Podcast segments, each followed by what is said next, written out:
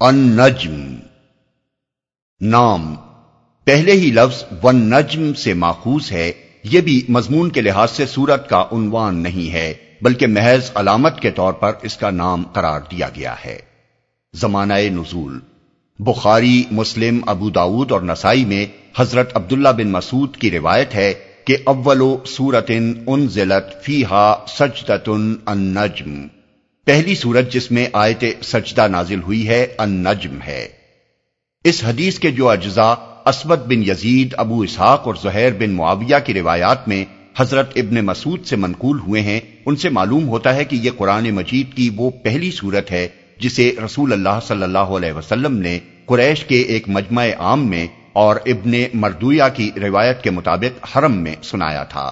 مجمع میں کافر اور مومن سب موجود تھے اور آخر میں جب آپ نے آیت سجدہ پڑھ کر سجدہ فرمایا، تو تمام حاضرین آپ کے ساتھ سجدے میں گر گئے اور مشرقین کے وہ بڑے بڑے سردار تک جو مخالفت میں پیش پیش تھے، سجدہ کیے بغیر نہ رہ سکے۔ ابن مسعود رضی اللہ تعالی عنہ بیان کرتے ہیں کہ میں نے کفار میں سے صرف ایک شخص امیہ بن خلف کو دیکھا کہ اس نے سجدہ کرنے کی بجائے کچھ مٹی اٹھا کر اپنی پیشانی سے لگا لی اور کہا کہ میرے لیے بس یہی کافی ہے۔ بعد میں میری آنکھوں نے دیکھا کہ وہ کفر کی حالت میں قتل ہوا۔ اس واقعے کے دوسرے عینی شاہد حضرت مطلب بن ابی ودا ہیں جو اس وقت تک مسلمان نہ ہوئے تھے۔ نسائی اور مسند احمد میں ان کا اپنا بیان یہ نقل ہوا ہے کہ جب حضور نے سورہ نجم پڑھ کر سجدہ فرمایا اور سب حاضرین آپ کے ساتھ سجدے میں گر گئے تو میں نے سجدہ نہ کیا اور اسی کی تلافی اب میں اس طرح کرتا ہوں کہ اس سورے کی تلاوت کے وقت سجدہ کبھی نہیں چھوڑتا۔ ابن سعد کا بیان ہے کہ اس سے پہلے رجب پانچ نبوی میں صحابہ کرام کی ایک مختصر سی جماعت حبش کی طرف ہجرت کر چکی تھی۔ پھر جب اسی سال رمضان میں یہ واقعہ پیش آیا کہ رسول اللہ صلی اللہ علیہ وسلم نے قریش کے مجمع عام میں سورہ نجم کی تلاوت فرمائی اور کافر و مومن سب آپ کے ساتھ سجدے میں گر گئے، تو حبش کے مہاجرین تک یہ قصہ اس شکل میں پہنچا کہ کفار مکہ مسلمان ہو گئے ہیں۔ اس خبر کو سن کر ان میں سے کچھ لوگ شوال پانچ نبی میں مکہ واپس آ گئے۔ مگر یہاں آ کر معلوم ہوا کہ ظلم کی چکی اسی طرح چل رہی ہے جس طرح پہلے چل رہی تھی۔ آخر کار دوسری ہجرت حبشہ واقع ہوئی، جس میں پہلی ہجرت سے بھی زیادہ لوگ مکہ چھوڑ کر چلے گئے۔ اس طرح یہ بات قریب قریب یقینی معلوم ہو جاتی ہے کہ یہ سورہ رمضان پانچ نبوی میں نازل ہوئی ہے۔ تاریخی پس منظر۔ زمانہ نزول کی اس تفصیل سے معلوم ہو جاتا ہے کہ وہ کیا حالات تھے جن میں یہ سورہ نازل ہوئی۔ ابتدائے بیست کے بعد سے پانچ سال تک رسول اللہ صلی اللہ علیہ وسلم صرف نجی صحبتوں اور مخصوص مجلسوں ہی میں اللہ کا کلام سنا سنا کر لوگوں کو اللہ کے دین کی طرف دعوت دیتے رہے تھے۔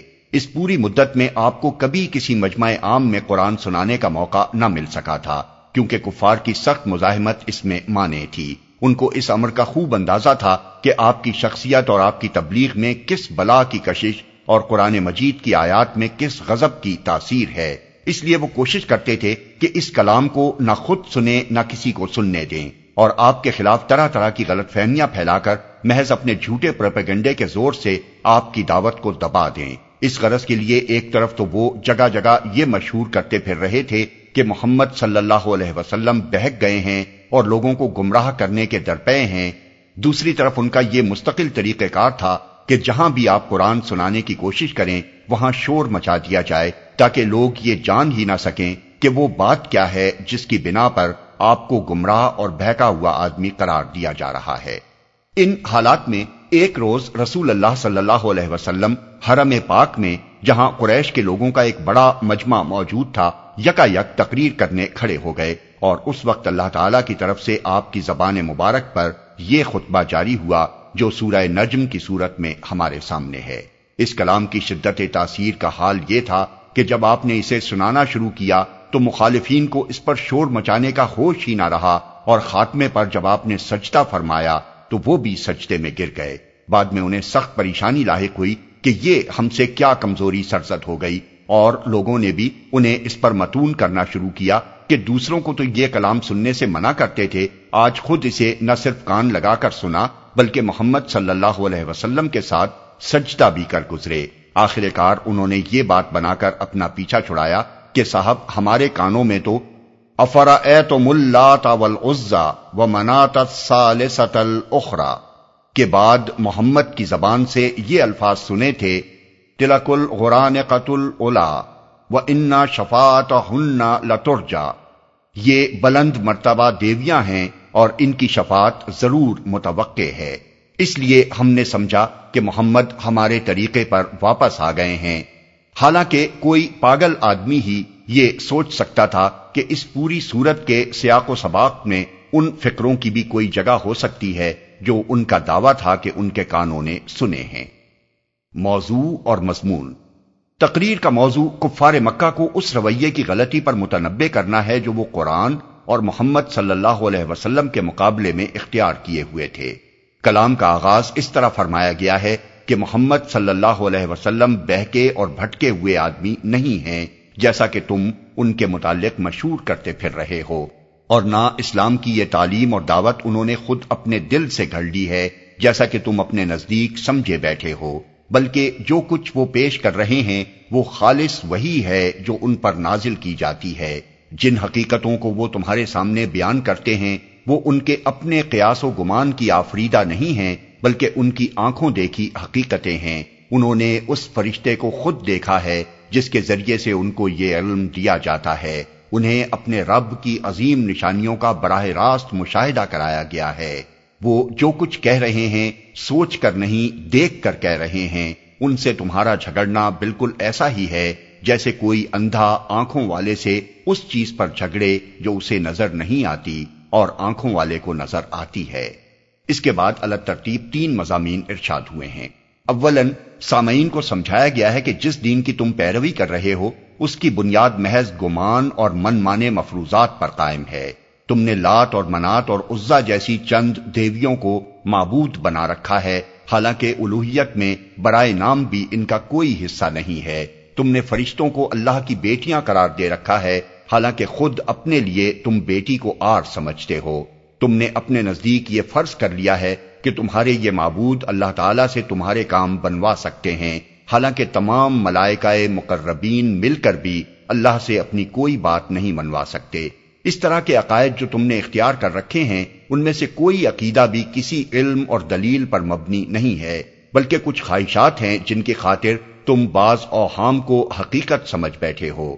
یہ ایک بہت بڑی بنیادی غلطی ہے جس میں تم لوگ مبتلا ہو۔ دین وہی صحیح ہے جو حقیقت کے مطابق ہو، اور حقیقت لوگوں کی خواہشات کے تابع نہیں ہوا کرتی، کہ جسے وہ حقیقت سمجھ بیٹھیں، وہی حقیقت ہو جائے۔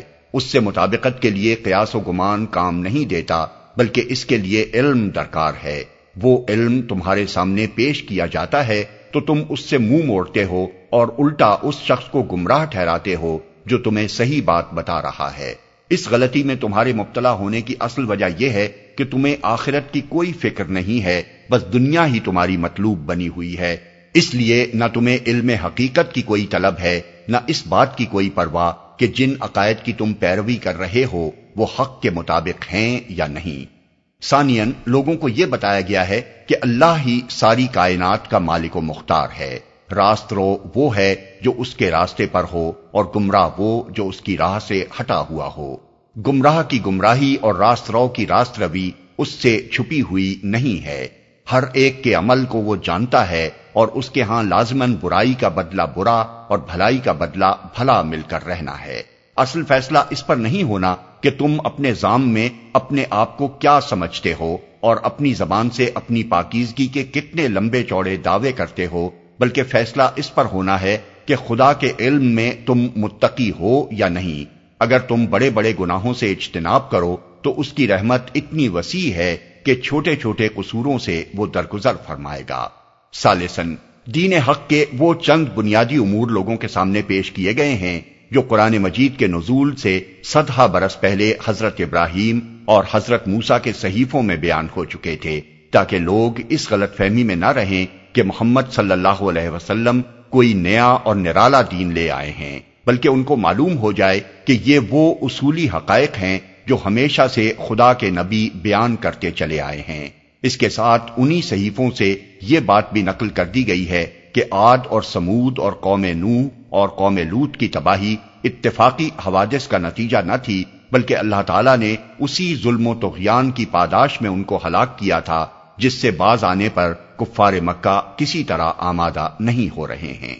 یہ مضامین ارشاد فرمانے کے بعد تقریر کا خاتمہ اس بات پر کیا گیا ہے کہ فیصلے کی گھڑی قریب آ لگی ہے جسے کوئی ٹالنے والا نہیں ہے، اس گھڑی کے آنے سے پہلے محمد صلی اللہ علیہ وسلم اور قرآن مجید کے ذریعے سے تم لوگوں کو اسی طرح خبردار کیا جا رہا ہے جس طرح پہلے لوگوں کو خبردار کیا گیا تھا۔ اب کیا یہی وہ بات ہے جو تمہیں انوکھی لگتی ہے، جس کی تم ہنسی اڑاتے ہو، جسے تم سننا نہیں چاہتے اور شور مچاتے ہو تاکہ کوئی اور بھی اسے سننے نہ پائے۔ اپنی اس نادانی پر تمہیں رونا نہیں آتا۔ باز آ جاؤ اپنی اس روش سے۔ جھک جاؤ اللہ کے سامنے اور اسی کی بندگی کرو۔ یہی وہ مؤثر خاتمہ کلام تھا جسے سن کر کٹے سے کٹے منکرین بھی ضبط نہ کر سکے اور رسول اللہ صلی اللہ علیہ وسلم نے جب کلام الہی کے یہ فقرے ادا کر کے سجدہ کیا تو وہ بھی بے اختیار سجدے میں گر گئے۔